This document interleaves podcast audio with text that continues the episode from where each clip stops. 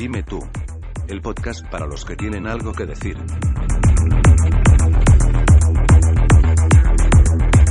Hola, buenos días, buenas tardes, buenas noches, dependiendo del momento que estéis escuchando este podcast. Hoy estamos hablando con Lorenzo Fernández Bueno, periodista y escritor de numerosos libros como Operación Al-Ándalus, Los Guardianes del Secreto, Las Claves del Código da Vinci, Gótica, Rex Mundi y del reciente libro La Guía del Terror. También es el director de la revista Enigmas del Hombre y del Universo. Hola, Lorenzo. Hola, muy buenas. ¿Cómo estamos? Pues encantado de compartir esta experiencia absolutamente nueva para mí. Pues me alegra mucho. ¿Cómo, cómo han ido las vacaciones? Pues ya sabes lo que se dice siempre, ¿no? Quizás un poquito cortas, ¿no? Pero, pero en fin, ya retomando de nuevo el, la vorágine diaria, yo creo que los que trabajamos en esto que nos gusta, pues siempre tenemos la fortuna de poder decir que, que lo hacemos con gusto, ¿no? Por lo tanto, encantado de volver al trabajo. ¿Buscando misterios por España? Bueno, la verdad es que ahora, eh, en cuanto empieza la temporada, siempre empiezan a surgir nuevas historias, ¿no? Y parte de, de nuestro trabajo es intentar sopesar cuáles son auténticas y cuáles no, ¿no? Por lo tanto, en cierto modo, esa búsqueda de, del misterio está ahí, está, es constante, ¿no? ¿Cuál sería para ti tu mayor logro de investigación? Por ejemplo, un ufólogo sería conseguir que una nave extraterrestre se posara encima de su casa, por ejemplo. Pues hombre, la verdad es que es una pregunta difícil, ¿eh? Eh, yo te diría que no sé si descubrir mi para mí el mayor logro sería seguir eh, con esa duda no con respecto a los misterios es decir no descubrir qué es lo que le, los produce porque en cierto modo yo creo que ahí se pierde el romanticismo y se perdería mucha de la magia que tiene precisamente ir en búsqueda de, de esos misterios no descubrir la génesis mataría ese sueño. ¿Qué es lo que más te gusta de- del mundo del misterio y de lo desconocido? Madre mía, es tan amplia esta pregunta, pero posiblemente ese carácter desconocido que tiene, ¿no? Yo creo que ahí lo, lo lleva todo. El hecho de, de que nos invita a dudar, que nos invita a preguntarnos, que nos invita a estudiar y a conocer cosas que de otra forma posiblemente ni nos molestaríamos en leer, que nos invita, por supuesto, a acudir a lugares que posiblemente si no fuera por ese mismo misterio pues nunca iríamos y descubriendo pues que tienen una belleza paisajística, antropológica, histórica eh, sin parangón. Es decir, yo creo que, que es que el misterio te invita a todo esto y a mucho más, ¿no? A descubrir, a conocer y sobre todo pues a emprender esa aventura en busca de, de eso mismo, ¿no? Del conocimiento. ¿Eres eh, especialista en algún sector del mundo de lo desconocido? Es decir, por ejemplo, hay gente que es especialista en, eh, en ufología, otros en espiritismo. o- eh, Pues hombre, yo te diría que yo especialista de nada, soy curioso de todo. Es decir, a mí me interesa todo lo que tenga que ver con el misterio. Y dentro de eso, pues puedes meter tanto el fenómeno ovni como los fenómenos paranormales, como por supuesto los enigmas históricos, conspiraciones. Es decir, a mí me gusta y me provoca curiosidad todo aquello que permanece sin explicación. Por lo tanto, vuelvo a repetirte, especialista no. En todo caso, pues curioso, ¿no? De todo. Ajá. Curioso. Bueno, Yo creo que todo el mundo es curioso de algo. Nunca es, Sí, nadie es sí. especialista de nada. Yo creo que sí, es que además en el momento en el que uno se especializa en algo que de momento no se puede controlar, puesto que no tiene explicación, creo que ya es mm, algo de soberbia, ¿no? Lo que lleva a esta persona a, decir que se ha especializado, ¿no? Yo creo que nuestros temas son tan extraños, tan raros, tan todavía pendientes de explicación que decir uno que, que se ha especializado en alguna materia, pues es limitar, ¿no? Esa propia materia. Supongo que investigar en este mundo hace que te encuentres en algunas veces en situaciones un poco extrañas.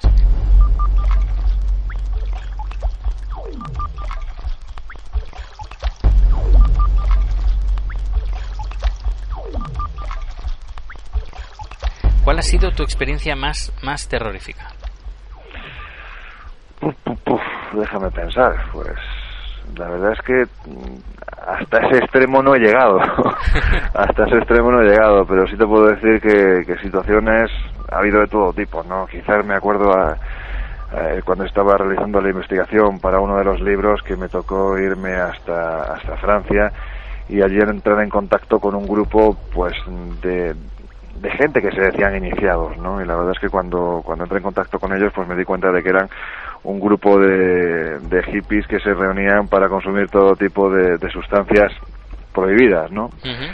Pero sí me llamó la atención el, el nivel de conocimiento que poseía esta gente y sobre todo que en un lugar oculto al que me llevaron prácticamente a través de, unos, de unas carreteras por las que luego era prácticamente imposible volver a, a recorrer. No, no les interesaba que supiera dónde estaba la casa donde se reunían. Eh, allí lo que se produjo, una vez se, se, consumieron todo tipo, como te digo, de sustancias eh, psicotrópicas, lo que está claro es que se dieron una serie de claves de cara al futuro que posteriormente se han ido cumpliendo y para mí eso es clave, ¿no? Es decir, eh, adivinar el pasado es muy difícil, adivinar el futuro es mucho más difícil todavía y sobre todo que, ese, que esa adivinanza, que esa forma de adivinar finalmente se cumpla, pues es algo sorprendente y en este caso sí se produjo. Sí, a veces da más miedo la gente que, que los espíritus o los extraterrestres o ¿no? Perdona, es que no, no te he entendido la pregunta. Sí, que a veces da más miedo la gente. La gente, supongo que, por ejemplo, esta, esta gente con quien estuviste, que por mm. ejemplo estar en una casa que dicen que está encantada, por ejemplo. Hombre, eh, evidentemente no, porque eso es mucho más real. Estamos en algo que, que, generalmente no controlas, ¿no? Cuando te encuentras con un grupo de gente tan desconocida, tan extraña, pues nunca sabes cómo puede terminar eso, ¿no? Además es que no queda más remedio que en un momento determinado tú también seas partícipe de lo que allí está sucediendo. Evidentemente cuando uno acude al otro extremo, a lo que puede ser una casa encantada, un lugar donde se manifiesta algún tipo de fenómeno extraño, yo te puedo decir que desde mi experiencia siempre he llegado cuatro horas antes de que se produzca o me he ido dos horas después de que se produzca. Es decir, nunca, nunca ha habido una coincidencia con el fenómeno y eso también en cierto modo, ¿qué quieres que te diga? Te vuelve un poquito escéptico, ¿no? Porque dices, bueno, ¿y por qué a todo el mundo se le aparece o a todo el mundo se le manifiesta y sin embargo cuando llego yo nunca se produce? Pues, pues hombre, te deja muchas dudas, ¿no? Sí, más o menos sería como el programa de Cuarto Milenio, que siempre están a la búsqueda del, del fenómeno y grabarlo y mm, casi nunca aparece en la, delante de las cámaras. Es difícil, ¿no? Mm, es difícil, es que vamos a ver yo creo que cuando uno se enfrenta a un misterio, sea del tipo que sea, lo primero que tenemos que pensar es que este se manifiesta como, cuando y donde le viene en gana, y no tiene que ser justo cuando nosotros queramos, ¿no? Esto es francamente difícil, porque además si se produjera justo en el momento en el que nosotros estamos ahí, pues ¿qué quieres que te diga? Ya sería sospechoso, ¿eh? ¿no? Ya habría que sospechar si realmente hay una intencionalidad por parte de alguien en que eso salga a la luz, o realmente hay un fraude, o si no, si realmente se trata de un fenómeno auténtico, ¿no? Pero es es muy difícil captar un fenómeno extraño, ya sea delante de una cámara, ya sea delante de una grabadora. En definitiva, eh, es muy difícil.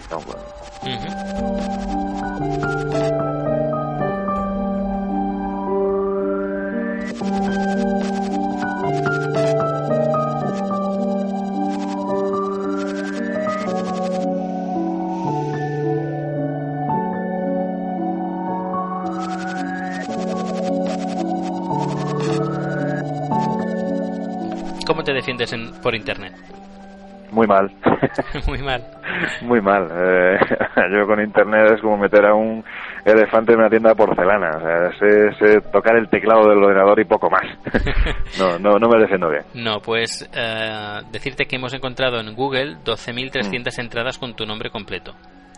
¿Y eso se supone que es mucho? Es bastante, sí, sí, es mucho. Y además es que, eh, que la mayor parte hablan de, de, tus libros, pero en todos los idiomas, en inglés, en francés, es decir, que se pueden encontrar tus libros en todo el mundo. me imagino, me imagino que sobre todo eso será debido a, al libro que posiblemente, pues, eh, más, no sé cómo decirlo, sí, posiblemente más siempre desde la humildad que te lo voy a decir, pero más gloria me ha dado en ese sentido, ¿no? que es Las claves del Código da Vinci, porque es un libro que realmente se ha traducido a 10 idiomas, eh, se han vendido muchísimos ejemplares, tanto en España como, como fuera de España, ha estado durante muchísimo tiempo en listas de, los más vendidos y posiblemente también el hecho de que haya entrado en Amazon pues ha hecho que, pues que se haya producido esto que me comentas, ¿no? Pues sí, sí, sí, sí. Además, bueno, además entradas también de, libros bastante antiguos, referencias de incluso en páginas web de lo misterioso que hablan de tus libros. Es decir, que eres una eminencia en Internet. Hombre, te, agradezco el halago, ¿no? Además, sí, a veces pasan cosas sin quererlo. Sin quererlo en Internet, por ejemplo, 12.300 entradas son muchas entradas. Está muy bien. Hombre, ¿sabes, lo que pasa? Que yo creo que, lo bueno que tiene este tipo de temas, que para muchos, injustamente, eh, son considerados casi casi temas marginales, es que te das cuenta de que realmente la temática paranormal y misteriosa lo que hace es que genera una especie de hermandad y al que le gusta no es que le guste, es que realmente le apasiona, por lo tanto se forman grupos de culto que te hacen que, bueno, pues que valores lo que estás haciendo, ¿no? Y que la gente también valore un poquito ese trabajo que, que hacemos desde, por ejemplo, la redacción de Enigmas, que no deja de ser, como te digo, parte de esa pasión. Es decir, eh, nosotros siempre lo decimos, trabajamos en lo que nos gusta, por encima de todo, e intentamos siempre imprimir un talante periodístico y de seriedad, pero sin dejar de, eh, sin poder olvidar, evidentemente, que la gran mayoría de los que nos encontramos aquí, pues Bruno Cardeñosa, David Sentinella, etcétera, etcétera, es gente que lleva desde muy pequeñitos interesándose por estos temas y que antes que periodistas hemos sido curiosos, ¿no? Yo creo que eso es algo que posteriormente la gente que lee libros, revistas o lo que sea, pues lo, lo nota, ¿no? Nota esa pasión.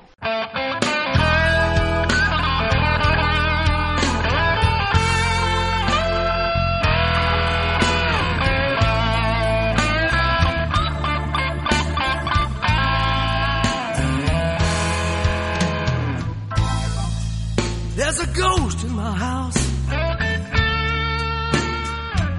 haunting me morning, noon, and night.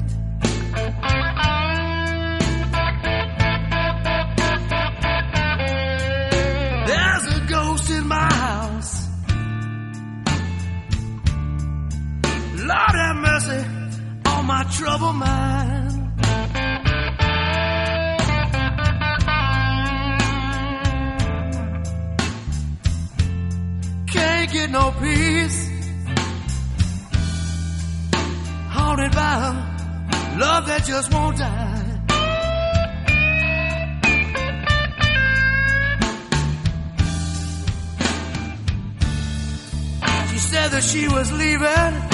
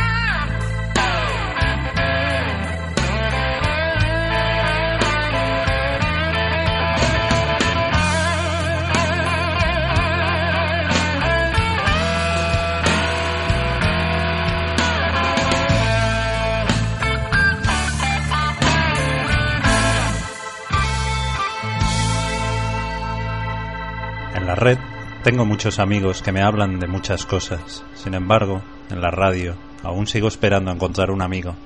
Escucha podcast en castellano, los disfrutarás. Javier Romero, el podcast de Soliloquios.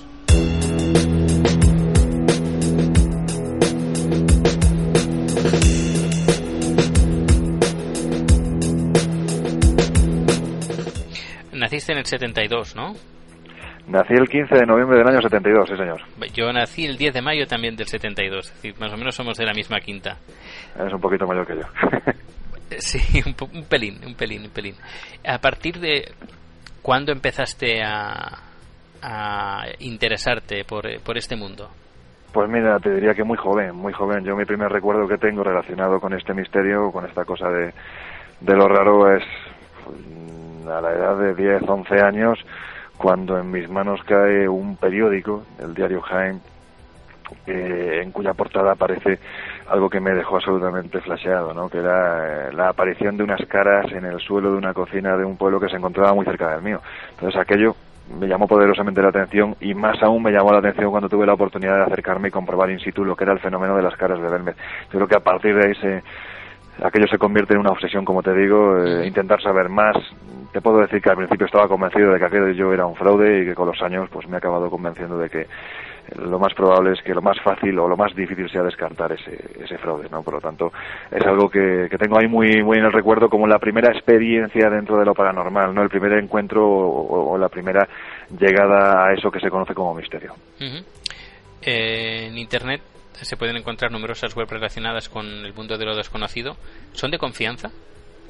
Hay de todo, hay de todo, pero es que ya no solo con el misterio, yo te diría que en general, ¿no? Eh, yo es que siempre he dado mucho valor a un libro, y sobre todo un buen libro, pues mucho más, ¿no? Entonces todavía sigo siendo un poco clásico en ese sentido y doy más confianza a la bibliografía, que se puede tocar, que se puede leer, que se puede oler, como es un libro, a lo que nos ofrecen en Internet, porque, como te digo, hay páginas web, por supuesto, que tienen toda la credibilidad y que transmiten una seriedad, pues como puede ser un, un mismo libro, ¿no? Pero la gran mayoría, por desgracia, hoy en día, pues eh, deja mucho que desear, ¿no? En lo que al mundo del misterio se refiere. Claro, Hay mucha intoxicación dentro de esto. sí, mucho morbo también. El También, poder claro. llamar la atención con algo y montarlo de como si... Y eh, yo creo que eso lo que hace es perjudicar a todo, todo, el- todo este mundo de investigación. Hombre, por supuesto, date cuenta que, que lo que es absolutamente injusto es que se intenta meter a todo el mundo en el mismo saco, ¿no? Es decir, si, si hay un trabajo mal hecho que se está divulgando a través de Internet, pues lo que es injusto es que porque esté relacionado con el misterio, inmediatamente toda la gente del misterio, todas las investigaciones que se están realizando, pues ya tengan eh, ese marchamo de, de poca seriedad, ¿no? Hay que tener mucho cuidado, vuelvo a repetirte. Yo creo que, que Internet habría que, lo relacionado con el misterio, habría que filtrarlo y mucho. Porque por desgracia, como te digo, hay demasiado que deja mucho que desear. ¿Algunas páginas que visites normalmente, aunque no sean de misterio? Pues hombre, principalmente la de los diarios, eso todos los días, ¿no? Y, y, bueno, pues páginas que consulto. Es que sinceramente, si te soy sincero, es que eh, para mí Internet es un elemento más de búsqueda de, de información que, que otra cosa. Por lo tanto, no tengo unas páginas que diga, bueno, pues en estas habitualmente suelo entrar. sí te digo que uf, me puedo meter habitualmente en las del país, el mundo, ABC, en fin, la de los grandes diarios nacionales, pero, pero poco más. Bueno, hablemos ahora de tu último libro, La Guía del Terror. Eh, cuéntanos un poco, ¿qué, qué nos podemos encontrar? Yo lo tengo aquí delante, pero Pues, cuéntanos hombre, un poco a los oyentes. Yo te diría que, que lo que te puedes encontrar ahí es un libro de viajes, principalmente un libro de viajes, pero te digo libro y no guía, ¿por qué? Pues porque yo siempre lo digo, es decir, es una, una guía extraña en el sentido de que tú puedes viajar eh, con tu coche, con tu con un tren, o un avión, como quieras, o puedes viajar también con la imaginación, porque no deja de ser una guía hecha para leer. Es decir, si a alguien le apetece acercarse a cualquiera de los destinos que ahí se ofrecen, pues la intención es que se acerque y sobre todo disfrute también de lo que allí ha pasado y para eso evidentemente tiene que haber una, una información amplia, previa, para que el que se acerque no se quede con las ganas de saber más, ¿no? Y es lo que he pretendido con esta guía, ofrecer destinos y sobre todo una forma diferente de viajar. Yo lo estoy ojeando. Eh, la verdad lo encuentro muy completo. Hay varios mapas, marcados los puntos donde se pueden visitar, recomendaciones, eh, lugares de hospedaje. Vale. Um, Un poltergeist. Sí. Se puede encontrar mucha mucha información y la verdad el- la impresión así como la calidad del papel es eh, es muy buena y además el tamaño así de bolsillo la hace indicado como para, para viajar está pensado, está pensado precisamente en eso, ¿no? Es decir, eh, darle un formato de guía para que sea cómodo de llevar. Y, y desde luego en cuanto a lo que es la calidad de la producción, de tanto el papel como, en fin, lo que es el, el propio, la propia portada, pues hombre, ahí la verdad es que eso no es mérito del autor, sino de la editorial, que es la que ha apostado realmente por un producto que te puedo asegurar que para la editorial sale bastante caro. Es decir, es un, es un libro que, que la producción eh, cuesta muchísimo dinero, por lo tanto, la apuesta está ahí. Y, hombre, evidentemente para un autor sacar un formato de este tipo y ver eh, esa apuesta por parte de la editorial siempre es muy gratificante, ¿no? Eh, en el libro hay numerosas historias que hacen ponerte los pelos de punta y algunas son contraindicadas para leerlas por la noche. ¿Cuál es, ayer, ayer, por ejemplo, leí una y la verdad me costó un poquito dormir. Cu- ¿Cuál es para ti la historia más terrorífica del libro? Hombre, terrorífica por lo real sería la, la que se ha dado como una leyenda urbana durante muchísimo tiempo y es el crimen de Gador, ¿no? El, el crimen del hombre del saco. A mí eso me parece una de las más dantescas que hay dentro del libro, no recomendada para menores de 18 años. Y, y bueno, pues que, que desvela que realmente hubo una historia detrás del sacamantecas y del hombre del saco, un crimen absolutamente horrendo encaminado a sanar a un enfermo eh, de tuberculosis que además pagó 3.000 reales por la vida de un niño, Bernardo eh, González Alba se llamaba, un niño de 10 años de edad que pereció en un cortijo a altas horas de la madrugada durante la realización de un ritual. Dar los detalles de, de cómo fue ese ritual te, te diría que es demasiado escabroso, ¿no? Y posiblemente, aunque, como bien decía la primera persona que investigó este asunto, Joaquín Gómez Burón, estos hechos hay que contarlos porque es la única forma de que no se vuelvan a repetir. Yo creo que en este caso eh, lo mejor es obviar esos detalles porque son bastante desagradables. Aún así, lo que sí se pretende con este capítulo es precisamente advertir que el crimen del hombre del saco fue absolutamente real, que hubo una generación, la que va de los 40 en adelante, que durante muchísimos años estuvieron absolutamente aterrados cuando hacían algo mal, porque los padres siempre le decían como hagas esto mal va a venir el hombre Sí. del saco, sin saber que eso era absolutamente real.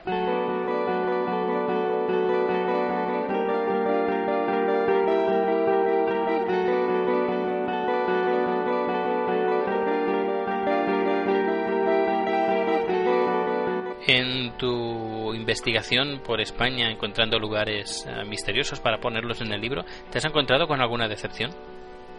Me he encontrado con muchas, pero más que decepción son piedras en el camino, ¿no? Es decir, casos que en un principio pintaban muy bien, o casos que decías, madre mía, lo que tiene que haber aquí detrás es tremendo, ¿no? Y posteriormente date cuenta, pues, que, que no era tanto como lo pintaban, ¿no? Realmente eh, ha habido sucesos que me han decepcionado, pero no por, porque fueran fraudes o, o porque se lo estuvieran in- inventando, no, no, realmente porque eh, al principio, pues, parecían que, que la cosa iba mucho mejor y posteriormente te dabas cuenta de que no había fondo, no había sustancia y por lo tanto, pues, eh, a lo mejor se había hecho un viaje demasiado largo para algo que finalmente no merecía la pena. Eso es prácticamente son las decepciones que me podía encontrar. Y supongo que al revés también. Decir algo que, Claro. bueno. Está Claro, bien. claro, ha habido de todo, ¿no? Además te digo, eh, por suerte ha habido mucho más del bueno que de lo que no es bueno, ¿no? Y, y, acudir a lugares en los que ibas persiguiendo una historia y darte cuenta que esa historia tenía una cantidad de ramificaciones impresionantes y que además el lugar de por sí pues variaba muy mucho cuando uno iba de día a cuando uno iba de noche, pues evidentemente son esas gratificaciones, ¿no? También que te da la posibilidad de ir buscando este tipo de historias. ¿Habrá segunda parte de la Guía del Terror? Yo espero que sí, yo espero que sí porque material hay no para un libro ni para dos, sino posiblemente para una enciclopedia. Creo que nuestro país es un país que está que es muy rico a nivel de historia, a nivel de antropología, a nivel sociológico, a nivel de fiestas populares, pero hay un aspecto que siempre se obvia precisamente ya sean libros de texto, de historia o guías al uso, ¿no? Y es precisamente el misterio. Nuestro país es absolutamente rico en lo que es el misterio con lo amplísimo que es este concepto, ¿no? Y eso yo creo que da para, como te digo, para una enciclopedia. Ya terminando. En la Guía del Terror nos hablas de que estás trabajando en tres nuevos libros. ¿Nos puedes ad- adelantar un poquito más? Pues mira, te debo decir que son dos libros que, que pierden ya el carácter de ensayo y se meten más en un aspecto literario, ¿no? Pero es algo en lo que llevo trabajando desde hace ya muchísimo tiempo y que voy retomando según me apetece, según veo que, no sé si esas musas que aparecen de repente que te invitan a escribir, pero realmente voy muy despacito con esos proyectos, realmente no tengo ninguna prisa eh, en que se termine, porque los estoy haciendo realmente porque me gusta, porque me apetece, porque no hay presión editorial por ningún lado y no sé cuándo los terminaré. Son dos intentos de novela y ya veremos cómo la, la cuestión. Pues, pues nada, pues muchas gracias por estar aquí Vale. en- con nosotros y eh, adent- adentrante- ah, bueno, adentrarte en este misterioso mundo que es el podcasting. No, desde luego para mí te aseguro que esto sí que es un auténtico misterio y que por supuesto habrá que habrá que indagar a ver cómo es esto, ¿no? Porque realmente es la, la primera experiencia de este tipo, absolutamente gratificante, también te lo puedo decir, Muchas y gracias. espero que no sea la última, espero que no sea la última. Eh, comentarte que hay un par de podcasts que yo recuerde que también hablan del- de lo misterioso. Ah, pues no lo sabía. Eh, uno que creo que está llevado desde, desde Chile y bastante interesante. Pero bueno, ya, ya, ya te pasaré el enlace para que le puedas echar un vistazo. Pues te lo agradeceré, hombre. Pues muchas gracias, Lorenzo. A ti, Daniel, un abrazo. Vale, un abrazo, hasta luego. Hasta luego.